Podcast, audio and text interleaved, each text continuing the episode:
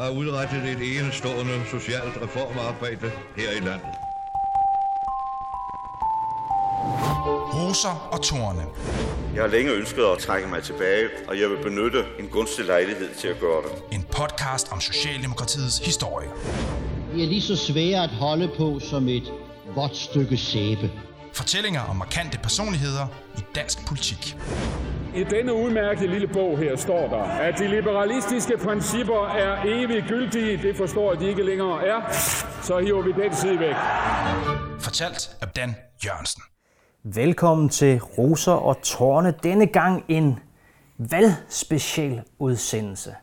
Og det er en udsendelse, jeg har glædet mig ekstremt meget til at lave, fordi øh, vi har ingen ringere end Poul Nyrup Rasmussen med. Velkommen, Poul. Ja, mange tak skal du have, Dan. Min gamle ven og tidligere chef og mentor for Europaparlamentet. Det er fantastisk at have dig her på mit, øh, på mit kontor. Tak.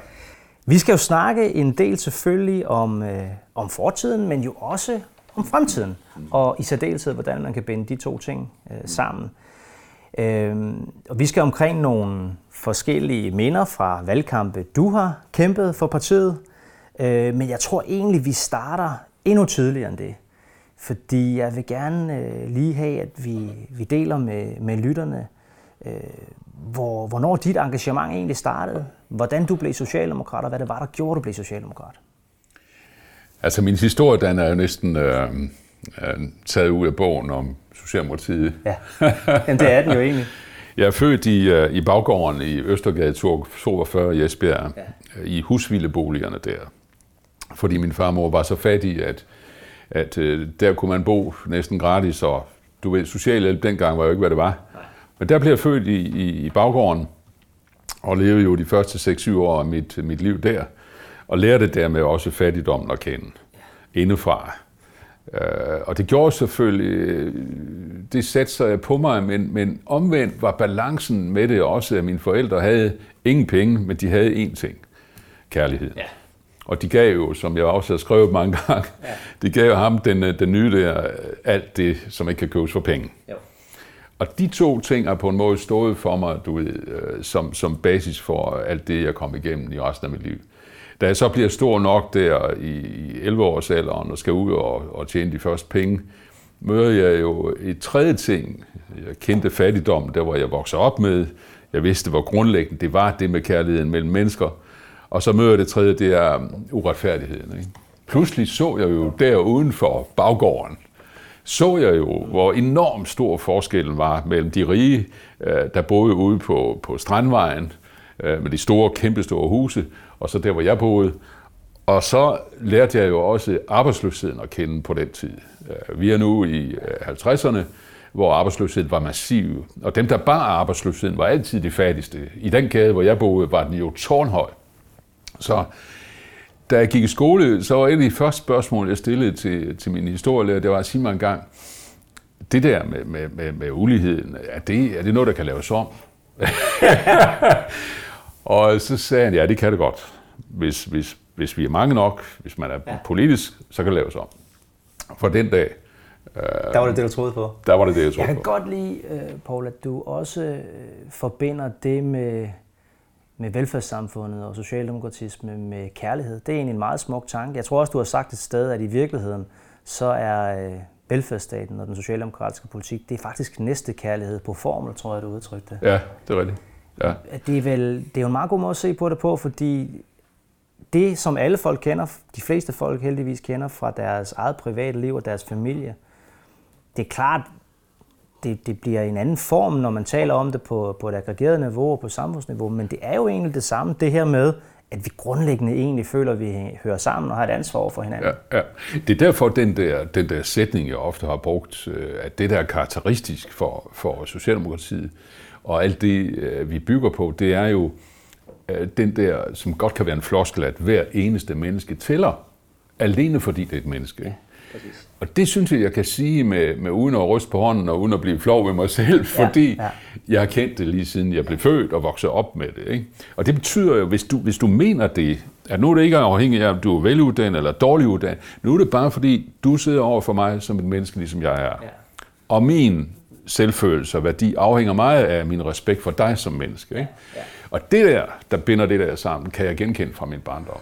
Altså... Sammenholdet, du ved, i, i gaden, ikke? Øh, øh, når jeg bliver sendt i byen der, kan du gå hen til købmanden, og, og så skal man have lidt, lidt, lidt kredit igen. Og han ja. havde sådan nogle små bøger, han skrev ja. ikke? Og der var det jo det der med en, en underlig blanding af omsorgen for, for de der fattige børn, og så også kærligheden, og så selvfølgelig også tilliden til, ja, at, at med det samme min far og mor begynder at få job, så betalte de gælden tilbage. Ikke? Men altså, vores velfærdssamfund, det er vel i høj grad også et samfund, der bygger på, på tillid og samhørighed? Ja, det er det. Vil du ikke sige det? Jo, det vil jeg sige, og det er også derfor, man kan sige, at frihedsbegrebet i, i socialdemokratisk kontekst adskiller sig jo i virkeligheden også fra de borgerlige frihedsbegreb. Selvom man skulle sige, at det er jo en objektiv ting, frihed i demokratiet er det, vi alle sammen som. Jo, jo, men for Socialdemokraterne er frihedsbegrebet mere end bare den formelle frihed, at du kan gå hen og stemme. Det er mere end det. Det er også, det er også erkendelsen af, at du er jo ikke fri, hvis du går hver dag og er dødsensangst for at blive arbejdsløs. Ikke? Du er jo ikke fri, hvis du bor i nogle lavsige boliger, hvor dine børn øh, ikke kan få en uddannelse, hvor fattigdommen er så udbredt, at du ikke kan finde vej. Så er du ikke et frit menneske. Du er det måske nok på papiret. Du går også hen og stemmer. Men fri er du ikke til at få mulighed for at forme et godt liv. Ikke? Og derfor er friheden for Socialdemokraterne også friheden for hver eneste menneske til at kunne forme et godt liv for sig selv og sin familie. Ja. Noget af det, jeg altid har beundret meget ved dig, Poul, som jeg for alvor sådan stiftede bekendtskab med, da vi begyndte at arbejde sammen i, i Bruxelles, det er, hvor, hvordan du, uanset hvor højt på strå i gåsøjne du er kommet, altid har, har husket netop de ting, du taler om der, og også vist det. Altså en ting, jeg kan huske, det er ikke sikkert, du ved, jeg ved det, men, men, men, men rygterne gik faktisk i Bruxelles. Jeg tror ikke, du har ikke selv gået og snakket om det, så, så det er noget, der er andre, der har sagt at øh, da du startede i Europaparlamentet, så noget af det første, du gjorde, det var at lige tage fat i rengøringsdamerne, fordi du kunne se, at de havde ikke ordentlige forhold. De havde ikke et sted, de kunne holde pause. De havde ikke, og så satte, selvom du var præsident for de europæiske socialdemokrater, tidligere statsminister, det var dig, der tog den der kamp. Det, det, det, det synes jeg er fantastisk, at du har kunne holde øh, benene på jorden og, og, og, og, og ikke været for fin til i gåsøjne og, og tage de der helt, helt nære kampe også for folk omkring dig. Ja, jamen, det er rigtigt. Altså, jeg husker tydeligt, øh, at, at, at mange af, af rengøringsdamerne kom jo fra Portugal og ja. fra Spanien og, og senere fra, fra Grækenland. Og, og jeg kunne simpelthen se, at, at det var ikke ordentligt forhold. Nej. Så gik jeg til Martin Schulz, du ja, ja, ja. vores gamle ven. Når vi griner lidt, så er det fordi, vi har mange anekdoter om ham. Det er et andet program. Det er et andet program, ikke? og, og fik så fat i parlamentets ledelse og sagde, at det der det er ikke acceptabelt. Og så skete der nogle forandringer. Men, men egentlig, Dan, vil jeg sige, at, at den dag i dag, ikke, øh, lånedstiden, når vi var at køre med en taxichauffør, så synes jeg, det er sgu for meget, Paul. Ikke? Så begyndte jeg at spørge, Nå, hvordan går det så? Ikke? Ja, ja. Hvordan går det? Og, men har det, ja, har det lært dig også, altså, når, du, når man sidder der, nu, nu har du jo været trukket tilbage et par år, du arbejder stadig øh, selvfølgelig politisk på en anden måde, men, men da du var statsminister, da du var formand for de europæiske socialdemokrater, var det en måde også for dig at connecte med, hvad der, hvad der ligesom rørte sig ud i samfundet? Fordi det er jo klart, du er pakket ind i en her embedsmænd ja. og andet. Ja, det var helt afgørende hele tiden. Altså, du kan jo ikke ringe til, til dem, du interesserer dig for at sige, Nå, øh, må jeg lige høre, hvad din mening er mm. om det, det politiske emne? Nej, nej. det nej, kan du ikke. Nej, nej. Altså, det er det er øjeblikket, ikke? hvor det ene menneskes blik fanger det andet blik, ja. og du får etableret en særlig forbindelse, ja.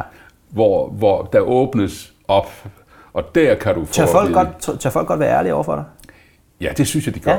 Det er virkelig, virkelig stadigvæk, og ja. folk kommer og siger venlige ting, det er jo et ja. venligt land, vi jo, jo, jo, jo, selvfølgelig. Men, men, men de er heller ikke bange for at sige, da du var statsminister, hey, Nej, nej, op. Nu skal vi, kan vi ikke gøre sådan og sådan? Ja, slet ikke. Ja, Slet ikke. Nej, det, det, jeg vil sige, det det der med, at folk på en eller anden måde alligevel kan læse i mit blik, at, at nu er jeg her 100%. Du lytter faktisk, ja, det er det. Nærværet. Og, og det skaber per definition en stærk tillid, ja. hvor, hvor man så tænker, okay, der var en dame her så sent som i forgår, som fangede mig på, på Kvicklis øh, parkeringsplads oppe i Helsinki, ja. mens jeg stod og fumlede med bilnøglen, så kommer hun hen, så siger hun, øh, du skal lige vide, at, at øh, hvis jeg havde vidst, du var sådan, øh, da jeg så dig på tv her forleden dag, så har jeg nok stemt på dig det. Men det er jo paradox, ikke? Jo, og så fik vi en god snak, så siger jeg til hende, øh, hvordan har du det? Jamen, jeg har lige fået, fået en depression, siger hun så, men nu er jeg ved at komme igennem den, og jeg synes øh, bare, jeg vil sige til dig, at du er også en inspiration. Altså, det får du jo kun folk til at sige, hvis du på en eller anden måde øh, giver den tillid, der skal til fra start. Ja, det er rigtigt. Altså for mig har det derfor også været, lige så sky jeg er for at fortælle om, hvem jeg egentlig er, hvad min barndom var, og ja, min datter, jeg har mistet. Fortælle om de der følelser. Hver gang jeg skal gøre det, ikke, ser jeg også på det som, som en tillidserklæring til dem, ja. jeg taler med. Ja. Hvis du viser, hvem du er, så får du også ja. tillid.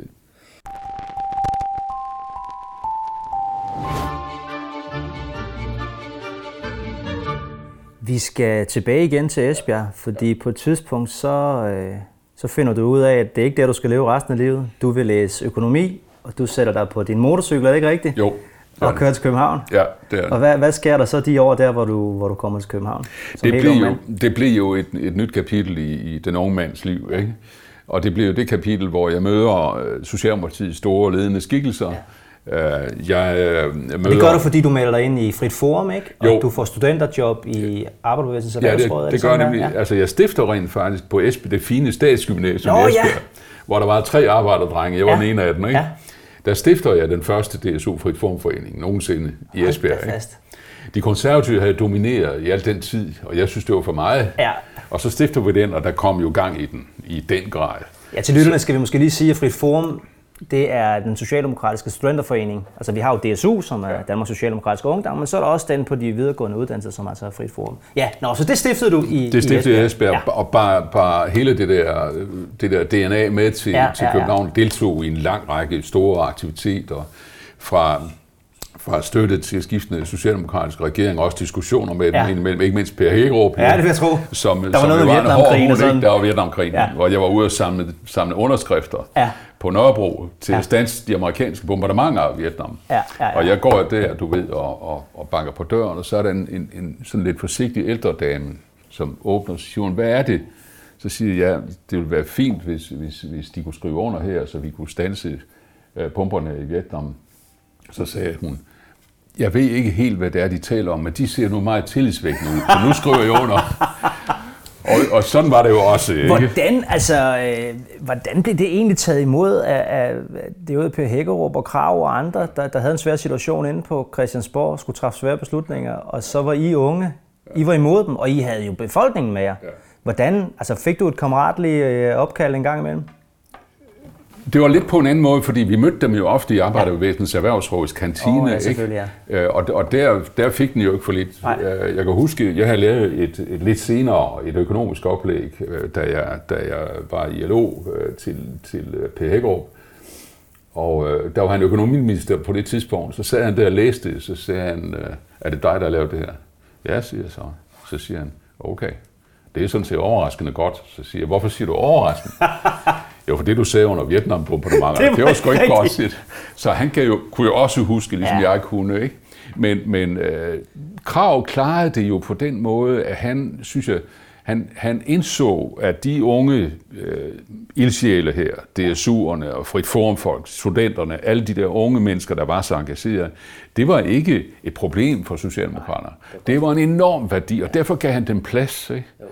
Altså hvis vi tager hele øh, diskussionen op til, Folketing, til valget til, øh, til folkeafstemningen 1972 til ja. medlemskabet af EU, gav han jo enormt meget plads for modstanden. Og længe før det gjorde han også. Altså, han forstod, synes jeg, at indtage og om, ikke omfavne, men tage DSU'erne ombord i den politiske Men du er jo faktisk, øh, du er jo faktisk, Paul, en af de øh, få af de unge der. Altså når vi snakker om de unge, så skal lytterne jo lige vide, det er jo alle sammen folk, de også kender i dag. Mange af dem i hvert fald. Ja, ja. Det er jo øh, Lykketoft, øh, Svend over i Svend Augen ja. over i Aarhus, Rit Bjergård, Rit Bjergård og alle de der. Mm. Men du var jo faktisk øh, en af de eneste af dem, som var meget pro-EF. Det er rigtigt. Svend og Rit og de andre, som jo senere blev meget pro, det skal jo faktisk siges. Ja, det, var det var de jo ikke dengang. Nej.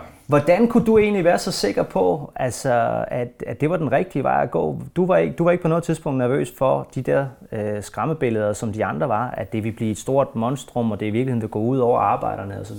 Ej, det var jo, altså jeg tror, det var, det var igen som så ofte, du ved, for, for os, øh, vi, vi er jo børn også af, af den uddannelse og den opdragelse og ja. de erfaringer, vi har kommet igennem. Ja. Og, og for min part, da jeg var student øh, i, i København og læste økonomi, øh, var jeg også engageret i, øh, i øh, internationalt arbejde, og da jeg så blev økonom i LO, får jeg meget tidlig kontakt med Jacques Delors, som på det tidspunkt øh, i Paris har et lille institut ja. ved OECD, den, den økonomiske samarbejdsorganisation, og, og jeg var jo dybt engageret i kan du sige, grænseoverskridende økonomi, for jeg så meget, meget tidligt, arbejdsløsheden havde jeg jo kendt i Esbjerg, og jeg vidste jo godt, når der var så stor tårnhøj arbejdsløshed, så var det ikke fordi, vi havde en socialdemokratisk regering, så var det fordi, vi havde en international krise, ikke?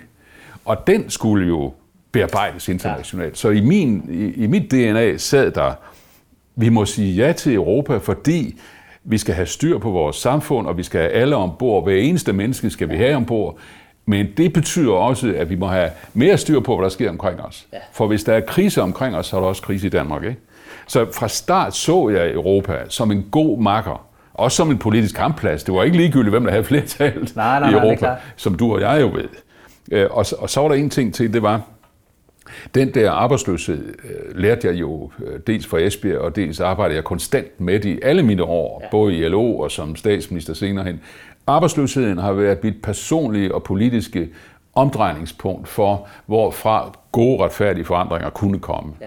Hvis der er høj arbejdsløshed, øh, hvad kan du så gøre? Ikke? Hvis der er fuld beskæftigelse, så kan du gøre uanede ting. For, Det, og det for handler jo ting. både om økonomien, men det handler ja. jo også om, om, om værdigheden og livskvaliteten ja. Ja. for den enkelte. Ikke? Jo, jo. Og jeg havde jo, da, da jeg gik ind i jer-kampagnen der i 72, så tog de, de store debatter, de gik hårdt til, det kan jeg Ja, godt det sige. vil jeg tro. Jeg kan godt sige dig, i DSU, der, der blev der kigget skævt til ham, nogen mand der, fra, der havde været student i, i erhvervsrådet og i LO. Heldigvis kom vi med. Ja, Øh, Det skal jo også siges i, i den sammenhæng, at det var vi jo nok ikke kommet, eller det var vi helt sikkert ikke kommet, hvis ikke det var for ham, der hænger deroppe på væggen. Jeg har et billede hængende netop Ja, af, Jens Otto Krag. hvor Jens Otto Krav underskriver Romtraktaten. ja. Han kæmpede jo en fenomenal kamp for det, og han sagde jo noget, som jeg tit har citeret, nemlig da han bliver konfronteret med at sin, det man i dag kalder spindoktor, og hans rådgiver dengang, de sagde, statsminister, danskerne de er meget imod det der EF, må ikke de skulle tale lidt mindre om EF? Så sagde han, hvis danskerne er meget imod det, så skal jeg jo tale mere om det, ja. fordi det er så nødvendigt for, ja. for Danmark. Ja.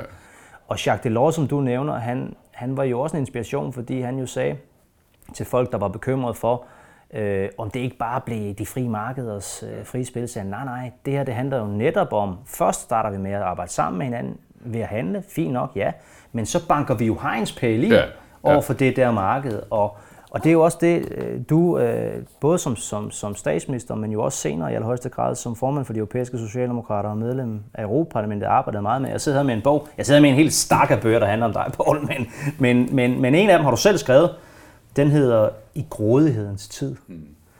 Og øh, du har talt om lighed, du har talt om øh, bekæmpe arbejdsløshed som, som noget af det, der har drevet dig. Men, men det er vel også kampen imod grådighed, ja dit det er, projekt, ikke? Jo, det er det. Altså, hvis du engang der i Esbjerg Ja. Er blevet, er blevet behandlet øh, uretfærdigt af sådan en, en arbejdsgiver, der sidder over for dig, og pludselig sætter spørgsmål ved, om, om, om du er god nok, ja. eller du nu er flittig nok, eller du måske har gjort det godt nok, ja. og du opfatter det som dyb uretfærdighed. Ja. Så får du jo der en erkendelse, som sidder dybt i dig. Og her, i den bog om grådigheden, bliver det jo eksponeret til, til hele verden, og det bliver eksponeret til de vældige finanskræfter, som jo i virkeligheden fra midten af 1970'erne, som led i globaliseringen, for alvor får magten over meget mere, end vi tror. Ikke? Øh, Og, og, og derfor, derfor kan man sige, at den bog om, om grådighedens tid blev jo skrevet øh, ganske kort tid før finanskrisen i 2008 kom. Jeg var en af dem, der kunne se, den ville komme. Ja. Jeg kunne ikke lige sige, at den kommer, Dan, i 2008. Nej, men det er rigtigt. Du Men- advarer. Men jeg var en af de, de, ja. de få, der, der advarede mod den. Og, og, og derfor synes jeg jo også, at, at tråden fra den gang til nu er jo forbavsende stærk, fordi de kampe, vi, vi, vi førte dengang, og de kampe, vi fører i dag om finansen, finansmarkedet og, og grådigheden, er grunden de samme. Ja. Og man, kan- man kan i virkeligheden sige, at, at da Stavning øh, skaber det historiske kompromis mellem arbejde og finans og, og kapital dengang under det store øh, kanslergadeforlig, som du har skrevet så smukt om og, og fortalt så levende om, ikke?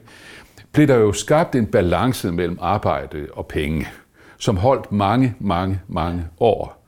Men nu må vi jo konstatere, at, at der er sket en forskydning. Vi må, vi må, vi må sige, at, at med finansmarkedet og finanskræfterne har grådigheden fået for meget magt, og balancen er kommet ud er, er blevet skæv. Og det er også det, folk bliver frustreret over. Det er det, ja, helt sikkert. Øh, og, og derfor har jeg jo været øh, den umådelig glad for at se, at, at, at Socialdemokraterne under Mettes ledelse virkelig ja. har tegnet den nye fremtid foran os. Ikke? Og jeg, kan, jeg kan forsikre dig for, analysen af, af, af de enorme kræfter, vi har med at gøre her, er, er fuldstændig præcis, som jeg også ja. oplever den.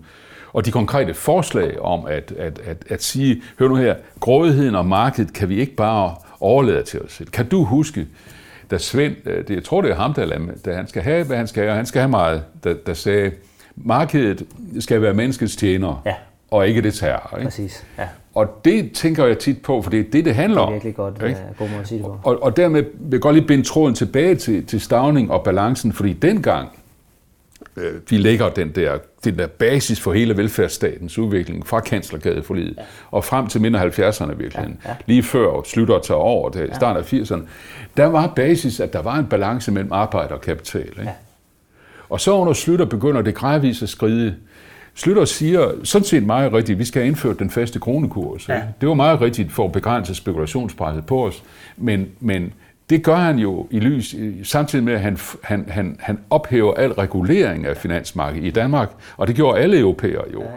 Og det, der så var forventning hos os, det var, så ville den nationale regulering blive afløst af en europæisk regulering. Det kom bare aldrig. Og det er virkelig det, vi slås med nu. Ikke? Det er det, vi slås med nu. Ja.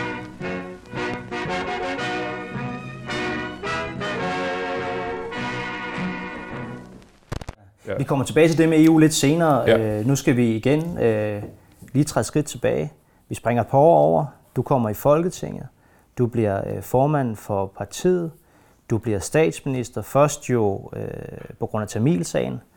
Øh, senere ved at vinde øh, valg. Men hvad var det for Danmark, du øh, overtog øh, ansvaret for, da, da Poul Slytter måtte gå af? Det var jo Danmark, som var præget af dyb mismod i virkeligheden. Det kan du ikke rigtig måle. Hvordan måler man mismod? Nej, Men du nej, kan, jeg kan fortælle dig en uendelig mange historier fra de år, hvor, hvor ganske almindelige familiefædre og møder kom øh, og sagde til mig, ved du hvad, altså, vi kan ikke klare huslejen nu her. Og jeg har slet ikke råd til, at min dreng kan komme i, eller min, min datter kan komme i gymnasiet, for der skal jo købes lærebøger om herinde, og det kan vi altså ikke klare. Kan du ikke se at få sat gang i, i det her samfund? For der var jo på det tidspunkt, øh, da vi kommer til, 350.000 arbejdsløse mennesker i Danmark. Ja, det er jo helt utroligt. Og hvis du dertil lægger, at hver af de 350.000 mennesker er jo, er jo del af en familie med børn, så taler vi jo om uendeligt mange mennesker. Vi taler om en million mennesker, som mindst som er berørt af arbejdsløshed, og som ikke kan overskue dagen og vejen. Ikke? Det var situationen. Øh, Slytter har jo fået mange roser for sin periode, og jeg skal ikke drøje for meget selv i det, men jeg må jo også sige, at det at, det at rette op på udlandsgælden og betalingsbalancen blev gjort ensidigt og gav og kostede ja. 350.000 arbejdsløse arbejdspladser. Og deri lå sådan set, når du spørger, min fuldstændige overbevisning, som jeg også nåede frem til på Universitetet i København og i DSU og med partiet, det er meget vigtigt, at Socialdemokraterne, når de får regeringen, sørger for balancen mellem de enkelte mål. Ja. Vi kan, ikke, vi kan ikke sige, som de borgerlige ofte gør, nu skal vi, nu skal vi sørge med sørge for, at, at gælden kommer helt væk og koste, hvad det, hvad det vil. Koste, hvad det, vil ja. det særlige ved os er, vi siger, folk skal i arbejde alle sammen, velfærden skal være i orden over hele linjen, udlandsgælden skal være bragt ned, økonomien skal være i balance. Altså det er det at håndtere fire og fem mål ja. samtidig. Ikke noget med, at nu klarer vi gælden først, og så må I så miste jeres stop, og så skal vi nok love en gang i fremtiden at komme og hente jer hjem igen. Den går ikke i et moderne samfund. Det man var utrolig bange for der i 80'erne og 90'erne fra de der fagøkonomers side, også blandt borgerlige politikere, det var jo inflationen. Det var blevet sådan hellig mål, at den ja. skulle bringes ned. Ja. Det er der sådan set jo også gode grunde til. Det er ikke godt at have en høj inflation i et samfund, men det, der var galt med dem, det var, at de sagde, hvis vi skal bekæmpe inflationen, så kan vi ikke samtidig sætte gang i hjulene og skabe nye arbejdspladser. Der var det jo, at din regering, Poul, dig og Mors Løgtoft som finansminister, ja. I, I sagde, det kan man. Det, kan det, var man faktisk. Det, det var det, jeg husker, at, at uh, Erik Hofmeier, som var nationalbankdirektør, ja. på det tidspunkt, hvor vi kom til, og allerede da anerkendt og meget erfaren, og i øvrigt god, positiv over for, for sådan ja. to som, som Mogens og jeg, fordi han, han, han vidste godt, vi vidste, hvad vi talte om. Ja. Og så siger han jo til mig over en kop kaffe i statsministeriet, ja, statsminister, du ved jo godt, det ikke kan lade sig gøre, ikke? Og det han mente, det var, ja. at, at, at, at vores program, hvor vi sagde, at vi vil både genskabe den fulde beskæftigelse, ja. holde styr på økonomien, sørge for, at alle kommer med, udvikle velfærden, som man siger, du ved godt, det kan ikke lade sig gøre. Det er imod lærebøgerne. Det er imod lærebøgerne. og jeg sagde så til ham, okay, men, men skal vi ikke gøre et seriøst forsøg alligevel? Ja, og det lykkedes jo. Ja, og, han, og der tror jeg, i det der øjeblik, også efter vi har siddet og argumenteret, og han har talt med morgen, så han har set, hvad vi har skrevet, ja. Han troede på os, ikke? Og han vidste, at, at, at vi vidste, hvad vi snakkede Men om. hvad var det, I gjorde på? Ja, altså, det var jo det var jo dristigt. Ja. Det var dristigt. Du skal huske, i den, 23. den 25. januar 1993, der var Europa øh, nede på knæ. Ja. Der var krise i Europa. Ja. Så vi kunne, jeg kunne ikke, som vi talte om tidligere, jeg kunne ikke regne med, at, at der var et, Der var et, noget, et der ville opsving, trække- der ville trække sig eksporten igen. Nej, det det, var ikke. eksporten, der kom ud. Så jeg måtte sørge for at lave noget, som, som altid er skidesvært, Dan. Ja. Først at give økonomien et ordentligt spark bag i, Ja. så der kommer gang i den på en rigtig måde. Ikke? Ja. Men dernæst også få sagt, I skal lige være opmærksom på, kære alle sammen danskere, at vi bliver nok nødt til at ræbe sejlene lidt senere, Ja. Ja. når, når udlandet kommer med, og det begynder at blive selvkørende. For ellers brænder det sammen Ja, derude. ja, ikke? det er det. Det var der nogen i fagbevægelsen, der ikke hørte. Jeg sagde, De hørte den sidste det var del. kun den Du første kan godt lide den første del.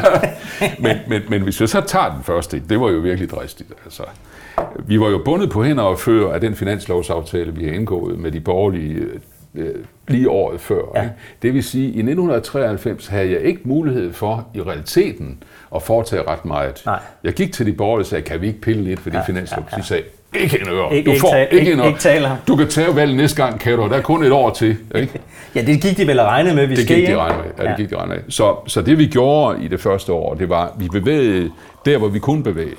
Vi kunne jo godt gennemføre en, en bedre arbejdsmarkedslovgivning, som gav nogle uddannelsestilbud og nogle jobtilbud, hvis du var ledig, ikke? Jo. med rettigheder og pligter, Ja.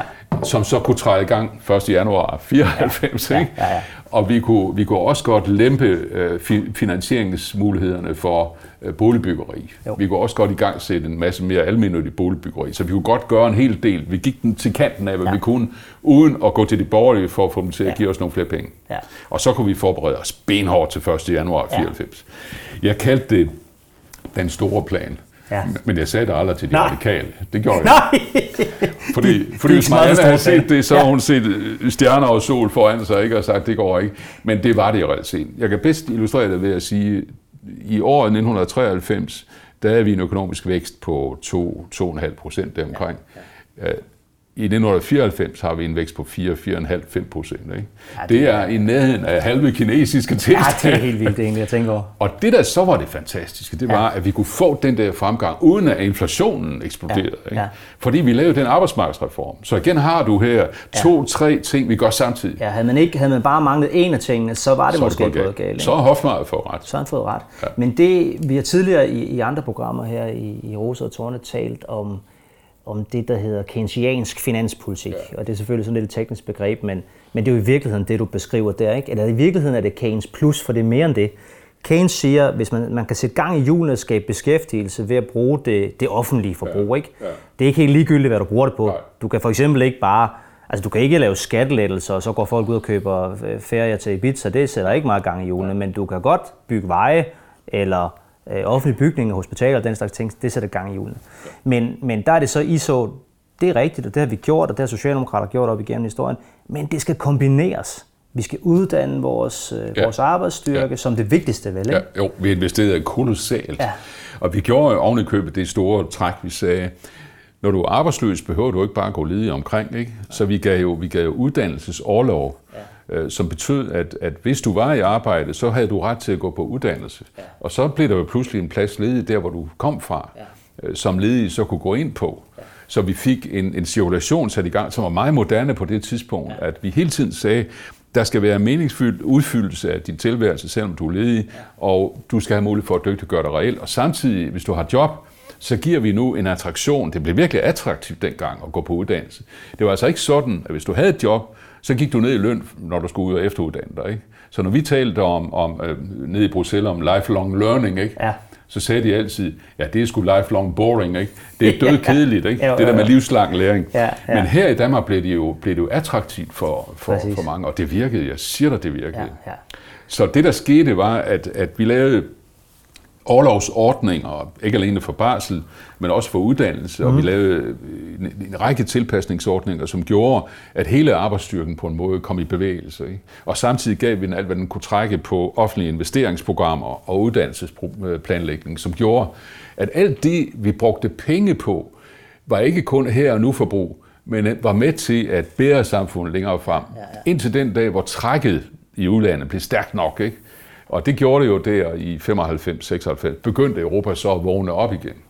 Så var der også noget andet. Øh, altså, det var jo også i de år, at Danmark for alvor blev førende internationalt på det grønne område. Og der er sådan en ret fantastisk scene i den film, som Anne Vivl har lavet om sin mand Svend Augen. Sådan en dokumentarfilm. Jeg vil virkelig anbefale folk at se den, hvis ikke de har set den, hvor, hvor Svend og dig, I, øh, I står og deler en øl med hinanden øh, på den sidste kongres, øh, desværre inden, inden Svend jo døde. Men hvor man kan se venskabet og mennesker, der har levet et langt liv sammen og har haft, I har jo virkelig haft jeres konflikter, så hårdt som det vel kan blive. Mm-hmm. Kampen om ja. formandsposten i Socialdemokratiet, ja. den med hvem skal være statsminister, og alligevel bliver I, bliver I heldigvis rigtig, rigtig nære og gode venner i, igen, inden Svend han dør. Øh, nå, men den her scene, der siger Svend også noget. Han siger, ja, det var lidt svært at se dengang, men måske var det meget godt. Så blev Paul en fantastisk statsminister, og jeg kunne blive miljøminister. Og det er jo rigtigt, at det samarbejde, I to havde med, med, med Svend, der knoklede derude på det grønne, også internationalt, og, og, og, og dig, der jo som statsminister selvfølgelig jo også var med til at drive den, den udvikling. Ellers kunne det jo ikke lade sig gøre det, det var jo også ret unikt. Der var jo ikke andre steder i Europa, man gjorde det. Hvad, der var sikkert også økonomer i Finansministeriet, der sagde til jer, at det er alt for dyrt at bygge vindmøller. Ja, det, det var det. Altså, jeg må jo sige, at, at livet med, med Svend øh, har jo været ganske, ganske vigtigt øh, og afgørende for, for min voksentilværelse. Ja. Også, jeg kender ham jo som, som DSU-formand ja. i Aarhus, ikke? Ja, ja, ja. og øh, mødte ham i DSU's landsforbund, og vi tog altid nogle drablige, livlige, som det hed dengang, ja. diskussioner, og han var, han var et fantastisk menneske. Og derfor mener jeg faktisk også, når man ser nu historisk på det, at, at de konflikter, vi var igennem, måden vi kom dem igennem dem på, med masser af tårne. Selvfølgelig. Og også roser. Det hedder roser og tårne, det program her. Man må gerne snakke om det hele. Masser af tårne var der. Fordi øh, i magtens rum fristes man jo. Ja, okay? det er klart. Og, og når, når to mennesker af den, af den karakter, som Svend og jeg var og er, alligevel kan overkomme øh, den medmenneskelighed og den loyalitet i forhold til partiet, som vi gjorde, så, så kan vi sgu godt øh, sige til hinanden, som vi faktisk gjorde, inden Svend øh, døde, øh, okay, vi lavede en forskel her. Det jeg var, vil jeg sige til dig, det jeg var allermest glad for, det var i virkeligheden, apropos den her bog her, ja, ja, ja. Grådighedens ja, tid, ja, ja da vi havde udgivet, og du ved jo selv, det koster mig en del arbejde dernede ja, i parlamentet. Øh, de, de der oversættere fra de andres bidrag kunne ikke skrive dansk. Er du sindssygt nej. Nå, den kom ud. Så går der fire dage, så ringer Svend. Og siger, nej Paul, jeg har læst din bog, det må vi gøre noget ved. Ja. Vi må gå i gang med det samme. Ja. Og det var ham, når han var, når han var allerbedst. Og, og hvad gør Svend? Han får jo skabt et flertal i Folketinget for, at kapitalfondenes regulering skal ja. i gang i Danmark på baggrund af det EU-direktiv. Ja, han laver flertal udenom regeringen ja. sammen med Morten Messersmith, faktisk. Ja. Og jeg havde jo dyrket det der i ringkultur, ikke? Ja. Så Svend ringer til mig og siger, vil du ikke være ekspert? Ja, så du blev indkaldt som ekspertvidne. det var fantastisk. Ej, var det godt. Og det er jo Svend, og han, og han er, er fantastisk. Så, så det, det var et meget smukt øjeblik, og, og afslutningen der på vores samtaler var jo også en, en Svend, som, som er ramt af sin sygdom, øh, og som, som sammen med jeg selv alligevel får snakket igennem, ja. sådan så vi kunne, vi, kunne, vi kunne se hinanden i øjnene og konstatere, som jeg også synes, man må sørge for, at få afsluttet dine regnskaber, ikke? Det det. og at få, øh, få genoprettet dine personlige, menneskelige relationer og venskaber. Ja. Og det lykkedes også faktisk. Ja, det gjorde det, det, gjorde det, så det, var, det, var, det, det var rigtig godt. Men, men jeg vil også sige, at historien skal jo også skrives, at uden Svend var vi jo ikke øh, så førende en nation på øh, vindkraftområdet Nej. og det grønne område, som vi, som vi er i dag. Svend, øh, Svend, Svends ambitioner i ja. Miljøministeriet gav jo ofte grå hår, både hos Måns Lykketoft og i Finansministeriet. ja. Er du da helt tosset, ja. Og øh, der gik jo ikke en dag, uden Svend kom og sagde, nu, nu må vi gøre det, nu må ja. vi gøre det. Vi må have en, øh, en klimafond, sagde han så. Ja. Og det blev jo i virkeligheden så også omsat i praksis. De kunne ikke lide det finansministeriet til en, en, øh, en klimafond, som betød, at hvis en, et, et land i Europa eller i verden var i vanskeligheder på grund af, naturkatastrofer eller klimatiske ting, så var vi med til at redde dem. Ikke? Så han var hele tiden kolossalt innovativ. Jeg husker bare, en anden meget lykkelig stund med Svend, da han var på sit højdepunkt og havde taget initiativ selvfølgelig, du kan høre ham, Ja, ja. til en, en, en global konference i OECD om miljøet. Ikke? Ja, ja. Og amerikanerne var skide sure, ikke? og sad der, så ringer han til mig og så siger, kan du ikke komme herned? Jeg er jo formand for det her initiativ, kan du ikke komme ned som statsminister og, og være med og sådan noget? Og det gjorde jeg så. Og det var virkelig en stjernestund, hvor, hvor øh, han var så glad også ikke, for, at det her projekt lykkedes, og jeg var jo selvfølgelig dybt optaget af, at det også ville lykkes. Og det lykkedes faktisk at presse amerikanere lidt længere, end de ellers ville have gjort. Så, så på den måde har, har vi jo haft, øh, synes jeg, et godt fælles spor her.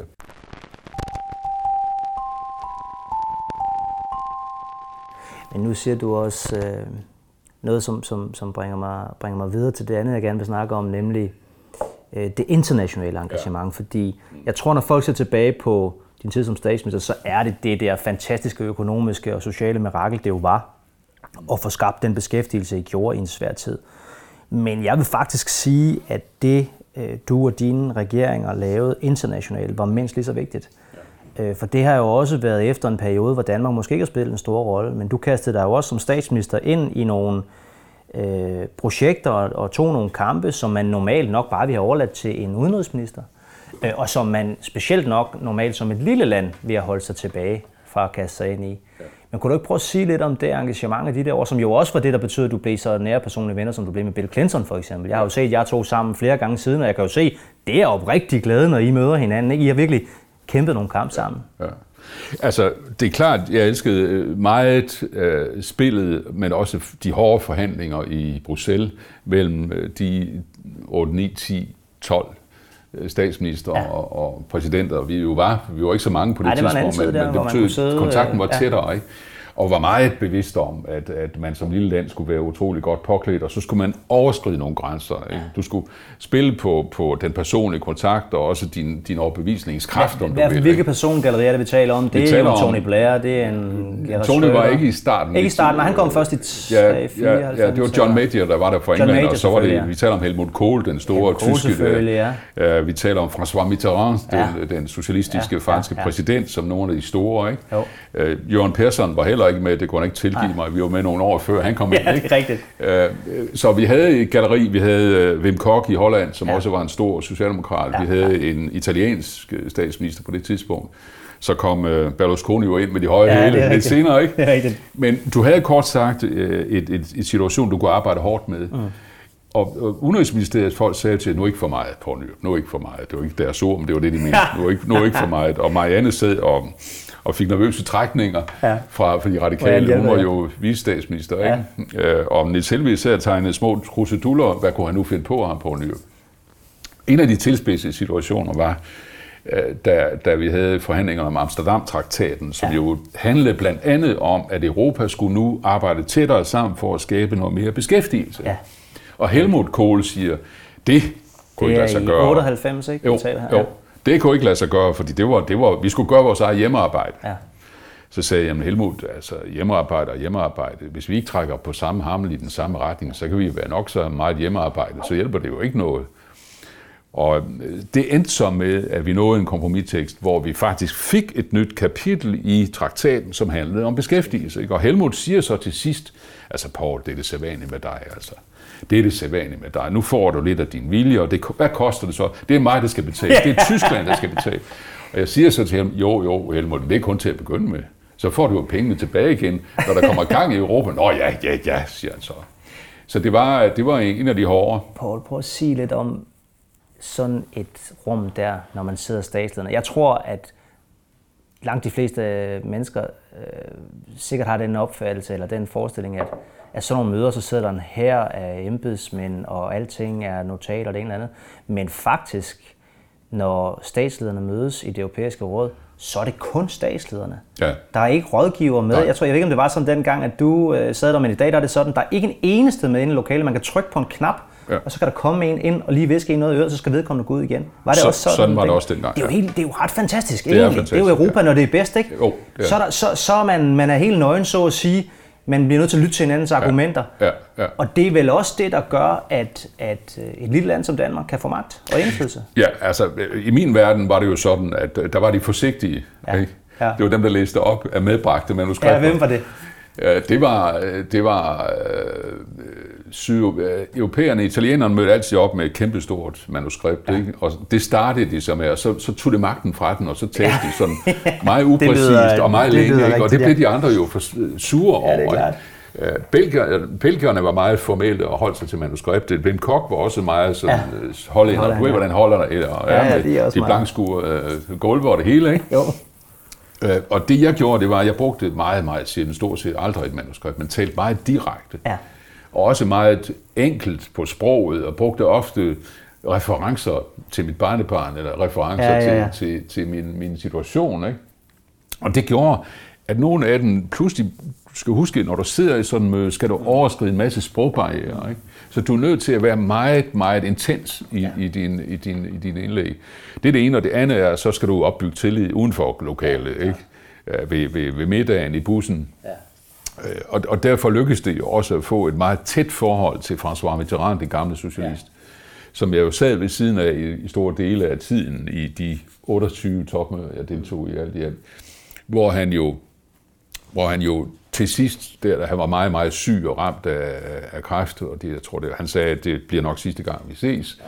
hvor vi kører, hvad man ofte gør fra mødestedet og hen til det sted, hvor man skal spise osv., så, så siger han, Så kører man i en bus sammen? så gør man i en bus sammen ja, som regel. Det er nemmere ja. sikkerhedsmæssigt at, at klare Ja, det det, på den klart. måde.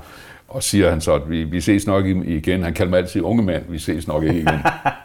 og så sagde han, øh, jeg synes, jeg vil fortælle dig, øh, at, at, som du sikkert godt ved, at jeg har altid været modstander af, at, at vi, vi genoptager atomprøvesprængningerne. Og jeg har altid taget de hårde kampe med det franske militær. Og øh, jeg kan ikke vide, hvordan min afløser forholder sig til dem. Det synes jeg, du skal vide. Og øh, jeg har også været glad for dit engagement. Ja. Han sagde engang til mig, da jeg mødte ham i Élysée-palæet i Paris første gang, så sagde han til sidst, så sagde han, unge mand, nu er det dig, der skal tage dig af Europa, sagde han så. Jeune homme, uh, Det er alligevel, det er alligevel lidt af en, ja, ja, når den kommer ja, fra ham. Ja, ja. Ja, det med atomprøvesprængninger, det, det har, har du jo også altid været meget aktiv øh, imod. Der var noget med en cykelhjelm. Der var, der var sgu noget med en cykelhjelm. Det er der ingen, der kan huske. Kan du ikke lige fortælle historien? Jo, altså, øh, der var gode DSU'er i Aarhus, ja. selvfølgelig Dan, som var kommet i tanke om, at, at nu var ham Jacques Chirac kommet til efter François Mitterrand. Ja. Og det første, han kunne hjælpe med at gøre, at han genoptager de atomprøvesprængninger ja. på en fjernliggende ø, hvor der er en masse øh, miljøeffekter den dag, dag er det, ikke? Og det, vagte, det, det ramte mig virkelig hårdt, for det var ikke mere end få måneder siden, jeg havde siddet over for ja. min gode ven, øh, som havde fortalt mig om, hvad det her det handler om. Og da så DSU'erne ringer, om jeg ikke ville deltage kortvarigt i deres... De havde planlagt en cykelsur protest mm. til Paris. Vil jeg ikke være med til at følge dem lidt på vej på cykel, så det gør jeg gerne. Og øh, min dygtige sekretær får taget mål på mit lidt store hoved her, og sender målet over til Aarhus, ja. og vi Ja. render alle sammen med, at nu er alt på plads og Så er der forberedt. en cykelhjelm, der passer, når du kommer. Det er jo det, ikke? Jeg kommer til torvet, alle er glade. Det var jo et cykel, cykelrådet, større trafiksikkerhed, at stats, alle havde cykelhjelm. Jeg kunne ikke slippe udenom. Nej, nej, det gik ikke. Så står der en, en, en mand, som på klingende aarhusiansk, jeg tror det var en, en, en betjent, så siger han, Nå, siger han så, goddag du. Ja, altså, jeg har jo, jeg har jo to cykelhjelme her, ikke? Jeg har, jeg har en medium her. Den er ikke stor nok, det kan jeg godt se, ikke? Og så har jeg en Lars her. Jeg har godt nok ikke en ekstra Lars, men jeg har en Lars. Jeg er lidt i tvivl, men prøv den nu, siger han så. Jeg tager den så på hovedet Nu er det godt. og siger til ham, jeg synes, den, den sidder lidt højt og sådan noget. Så kigger han op, så siger han, ved du hvad, cykel du bare afsted, det er der sgu ingen, der lægger mærke til. og den historie er jo, er jo Det er dejlig. fantastisk. Resten af din karriere blev Ja, afbildet ja, ja, i uh, ja. ja. Roald Altes tegninger med den Sådan der blev det jo. Sådan blev der. det jo. Sådan ja, blev det. sådan, sådan er det jo. Ja, ja.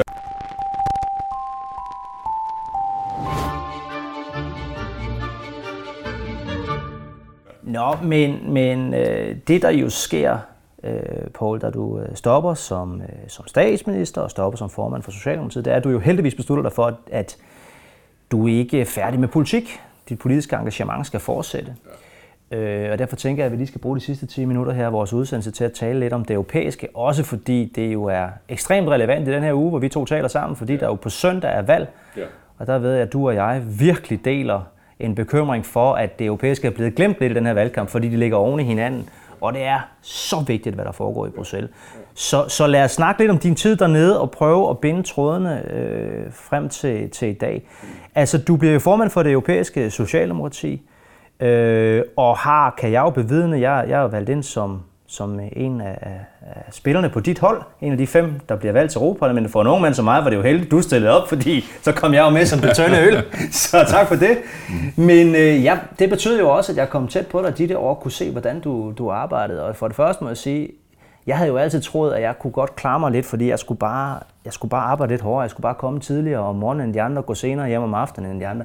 Men det kunne jeg ikke med dig, fordi uanset hvor tidligt jeg kom, om den var halv seks, det var lige meget, så var du der allerede. Og jeg gik hjem kl. 11, så var du der også.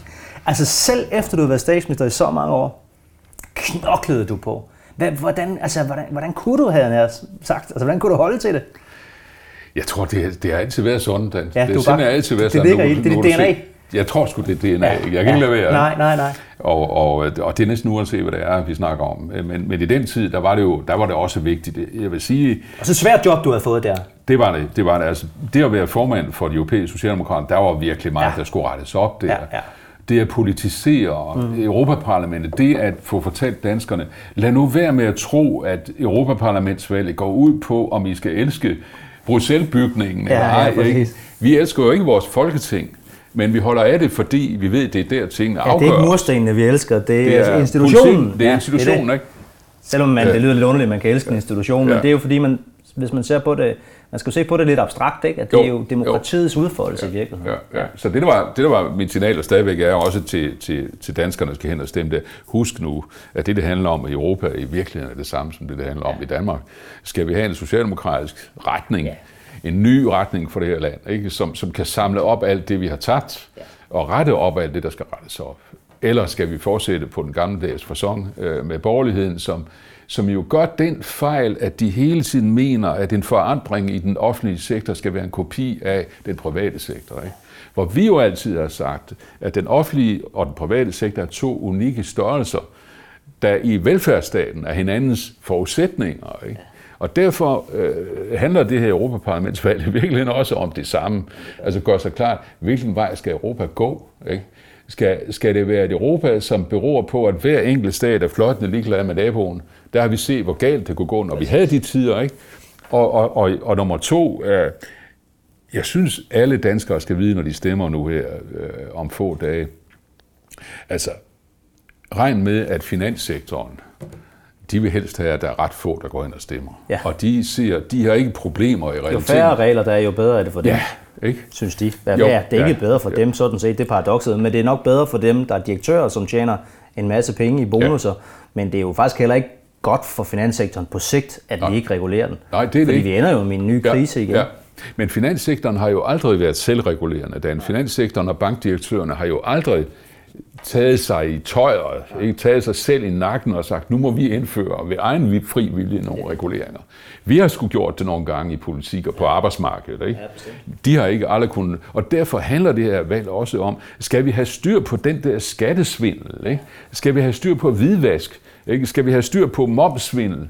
Ja eller nej, ikke? Ja, og hvem tror I på? Er det højrefløjen, som ikke har gjort en ret meget ved det, eller er det Socialdemokraterne? Ja, Kofod har jo, har jo siddet i spidsen for ja. Europaparlamentets arbejde i forhold til at bekæmpe skattesnyd og, og, og være formand for det udvalg, der, der, der tager sig det. Det er jo virkelig ret imponerende faktisk. Øh, ja, kommer fra et lille land, har fået den ja. meget vigtige post. Ikke? Jo, og det afspejler også, synes jeg, en fantastisk værdi ved Europaparlamentsvalget, som er, øh, hvis du arbejder hårdt, ikke? hvis du er flittig, hvis du kan dit stof, ja. så får du enormt det er indflydelse meget mere, du, du, du ellers får. Og det synes jeg også er min erfaring fra Europaparlamentet. Vælg nu de folk, ikke? Ja, som, som I ved er hårdt arbejdende, som I ved er idealistiske, som I ved har forstået, at Europa er et valg mellem to veje, ja. ligesom i Danmark.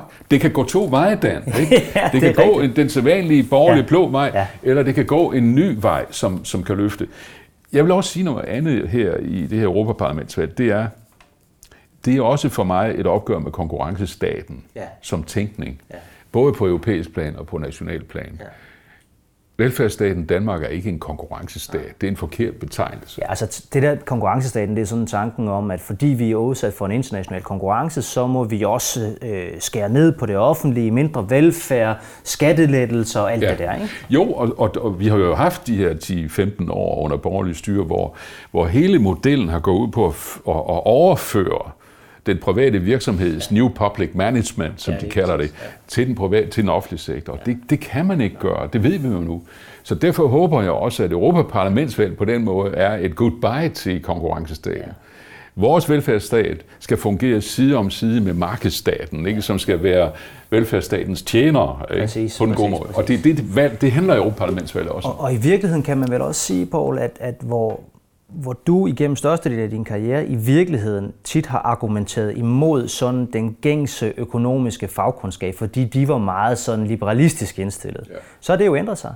Din gode ven Joseph Stiglitz, Nobelpristager, øh, har, jo, har jo været en af dem, der har beskrevet ganske godt, at i virkeligheden så sådan en socialdemokratisk velfærdsstat med lighed, med en stor offentlig sektor, den er faktisk mere konkurrencedygtig ja. end sådan liberalistisk ja. Øh, land som for eksempel USA. Ja, ja, ja. ja det Joe har, øh, Stiglitz har skrevet forskellige bøger om det, har også, har også påvist som Nobelpristager, som han er jo, at, at velfærdsstaten Danmark, og det, vi får noget ro til hans bøger, ja, det må man sige. Den, det er en god velfærdsmodel, fordi den bygger på den viden, han også har, som er, markedet er ikke perfekt. Ikke? Forudsætningen for, at vi kan overføre markedsideen på staten, velfærdsstaten, kommunerne, er, at markedet virkelig var perfekt. Ja. Altså, at vi alle sammen vidste alting. Ja. At køber og sælger havde de samme informationer. Ja. Ikke? At beslutningerne blev truffet, uden at der var indblandet en slags interesser. At der kan være nogle bonusbetalinger, hvis du, hvis du begynder at spekulere osv. Ikke? Ja. Men det er der jo. Markedet er ikke perfekt, og det kan kun blive vores tjener, hvis vi regulerer ja. det. Ikke? Det er det, der er grundideen. Og det er derfor, du har den her socialdemokratiske velfærdsstat. Men, men Paul, nu her til allersidst, Øh, så kommer der jo et folketingsvalg den 5. juni, ja. og jeg tror ikke, der er nogen, der kan være i tvivl om, hvad for et parti du synes, vi skal stemme på selvfølgelig. Men jeg har lyst til, at du lige skal knytte et par ord også til, hvad det er for en statsminister, vi måske kan få, fordi du har jo også kendt Mette, siden hun var helt ung, faktisk fra før hun kom ind i, i, i politik. Vil du ikke sige et, øh, et par ord om Mette? Det vil jeg meget gerne. Øhm, jeg tror, Mette bliver en rigtig, rigtig klog, holdbar, langtidsholdbar statsminister. Og dermed også en statsminister, socialdemokratisk statsminister, som kommer til ansvaret på det rigtige tidspunkt. Fordi øh, det at hedde Mette Frederiksen og være statsminister nu, vil stille meget store krav ja. til hendes ledelse og til den nye regering. Det vil det gøre, fordi vi får behov for store forandringer. Og store forandringer som statsminister vil også være kontroversielle undervejs. Mm. Der vil være nogen, der vil kritisere, og der vil være nogen, der vil angribe. Det kræver, at du har en meget stærk psykologi, en meget stærk psyke. Ikke? Mm. Og det har jeg jo set demonstreret hos Mette. Altså hvis man som Mette har gennemgået de store forandringer i hendes egen overbevisning, som hun har gennemgået med den troværdighed i behold, som hun bar, for hun var ganske ung, det er sur, ja. og hæv mig i frakkeskødet. Der, ja, der, der findes et berømt tv-klip, hvor hun giver dig, du er statsminister, hun er helt ung, det er sur, ja. og hun skiller dig ud. Ja, jeg får et ordentligt fur der, ikke? Og siden har hun jo sagt til mig, det, det er jeg lidt ked af. Ja. Men, men hun har jo den der, den der øh, sandhed om sig ja, selv i det. sig. Ikke? Og, Integritet. Og, og hun, hun er ikke angst for at erkende fejl. Jeg har jo altid gjort en dyd ud af, som statsminister også, at være et menneske i magtens rum. Ikke? Ja. Og det formår hun. Det gør hun i hvert fald. Jeg synes, det andet, jeg vil sige om det, det er, altså du skal meget ord, du skal være en stærk personlighed, ja, ikke? Ja. og du skal være ægte i forhold til, hvad du, hvad du tror på, og du skal ja. være parat til også at tage de gode opgør, når det... Når, det, når, når verden ændrer sig, så, ja. så skal man tage bestik af det, selvfølgelig. Ja, ikke? ja. Og du, hun har jo aldrig brugt det udtryk, som jeg heller ikke bruger mig om. Nu har I bare Margaret, for det er nødvendigt. Ikke? Nej, nej. Hun har lagt den der nødvendighedsidé, som kom ved ind i hos os ved en fejl ja. til side. Ikke? Hun bruger altid en socialdemokratisk overbevisning ja. som argument, og det, og det er det, der skal til. Ja, det er jeg synes, det andet, det er så, hun er jo kolossalt flittig. Den, det må ikke? man sige. Jeg vil sige, hun er lige så flittig som du og jeg, ikke? Hun er og det måske egentlig, lidt mere. Måske lidt mere. Prøv ja. at høre. Hun har været rundt i Europa, nej, undskyld, i kommunalvalgkampen, der var hun i samtlige 98 kommuner. Det, det er der aldrig en socialdemokratisk formand nogensinde, der har været. Øh, det er altså ved siden af, at hun passer sit job som formand og sit job i, i Folketinget. Hun knokler, og det skal man som statsminister. Det skal man. Det skal man. Øh, og, og, og, og så har hun jo, det, det har jeg så oplevet flere gange, øh, Mette har jo en, en, en en medfødt nysgerrighed, videbegærlighed ja, ja, ja. For, for, for nye idéer og nye løsninger, som, som er helt afgørende nu. Altså, lad mig give et par eksempler. Ja. Når Mette siger, nu må vi, nu må vi tage et opgør med øh, Finansministeriets regnemodeller for mm. eksempel, mm. så er der mange, nogen sidder og siger, hvordan har hun tænkt sig at gøre det? Ja. Ikke? Jeg kender Mette godt nok til, det har hun faktisk en meget klar opfattelse Ja, helt præcis. Og får jo også sagt undervejs, som, som, som jeg jo sidder og glæder mig over som gammel økonom, ja. når, hun, når hun siger, det kan ikke være rigtigt, at den eneste dynamiske størrelse, man har i Finansministeriet, det er skattelettelser i toppen. Ja. Det kan ikke være rigtigt. Ja. Og der er to ting at sige om det udsagn. Det ene er, at det er, det er jo sandt, det, det er med, det siger, ja. men det andet er, at hun gør jo med en overbevisning, som en hvilken som helst journalist, hun møder, som vil spørge, ja. hvorfor er det ikke det? Ja. Der er med det i stand til at forklare. Men prøv, prøv lige at forklare lytterne, hvorfor er det, det er vigtigt, hvad for en, en regnemodel, man bruger over i Finansministeriet? Hvis du, hvis, du, hvis du bruger den forkerte regnemodel, i det moderne samfund. Hvis du for eksempel skriver ind, at det at give topskatlettelser, det giver en masse aktivitet i samfundet, selvom at det måske ikke forholder sig sådan, ja så går vi den forkerte vej. Ikke? Så går vi den forkerte vej, fordi ja. mange politikere jo ikke overkommer at gå ind i, i resonementerne om det her, og Nej. derfor bliver Finansministeriet også brugt og misbrugt i den politiske ja, det debat. Ikke? Det andet punkt, jeg vil sige, som måske er lidt ømmere ja. med at gøre, det er det såkaldte råderum. Ikke? Jo. Altså, jeg kan fornemme på, på, på Mette Frederiksen, at også her ser hun langt. Råderummet i Finansministeriet er sådan set let forståeligt. Hvor mange penge har vi at gøre godt med, ikke? Men er vi nu helt sikre på, at det har vi regnet ud nøjagtigt? Ikke? Og, det, det, og vi ved jo det, godt, det er fremtiden, man regner det på. Det er altid ikke? fremtiden, man regner ja. på. Og derfor tror jeg, at vi får en statsminister, Mette Frederiksen og, og hendes ledelse af landet, som forstår, at du kan godt bruge Finansministeriet til at regne fem, fire eller fem år frem i tiden, men, men når vi er ude på 20-25 år frem i tiden, så må vi lige tage vores forbehold. Det er præcis. Ikke? Det er præcis. Og, og der har hun den der åbenhed i forhold til, øh, jamen der kan jo komme forandringer, som vi må tage højde for. For ellers styrer vi jo lige ind i isbjerget, hvis vi kun anvender Finansministeriets regnemodel på den korte bane, og det hele tiden handler om de store forandringer, der hedder klima, ikke? Og plus en ting til, når Mette taler om klima, som er tidens største udfordring for vores børn og børnebørn, ikke?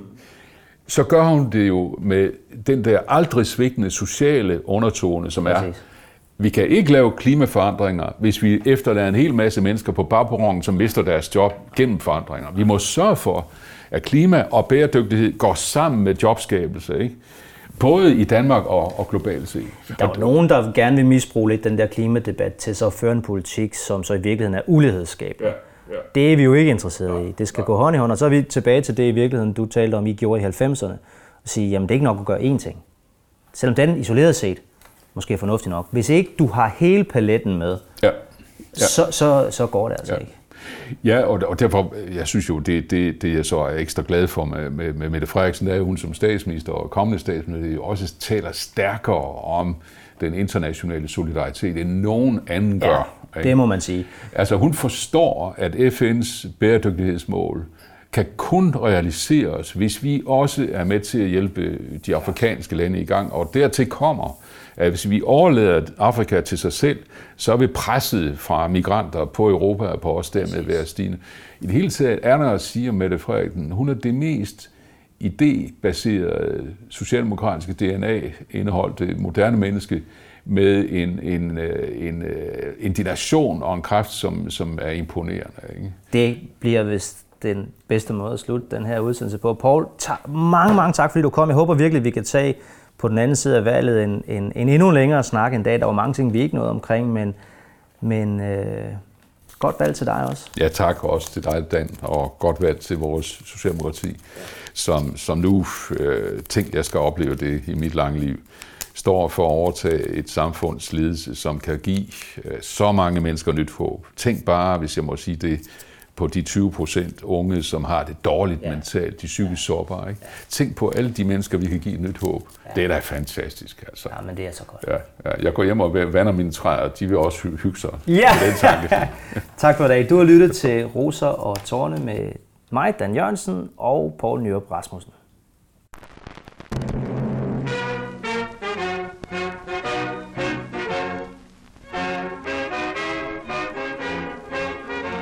Roser og Torne er produceret af netavisen Pio. Få dagens nyheder og find flere podcasts på piopio.dk.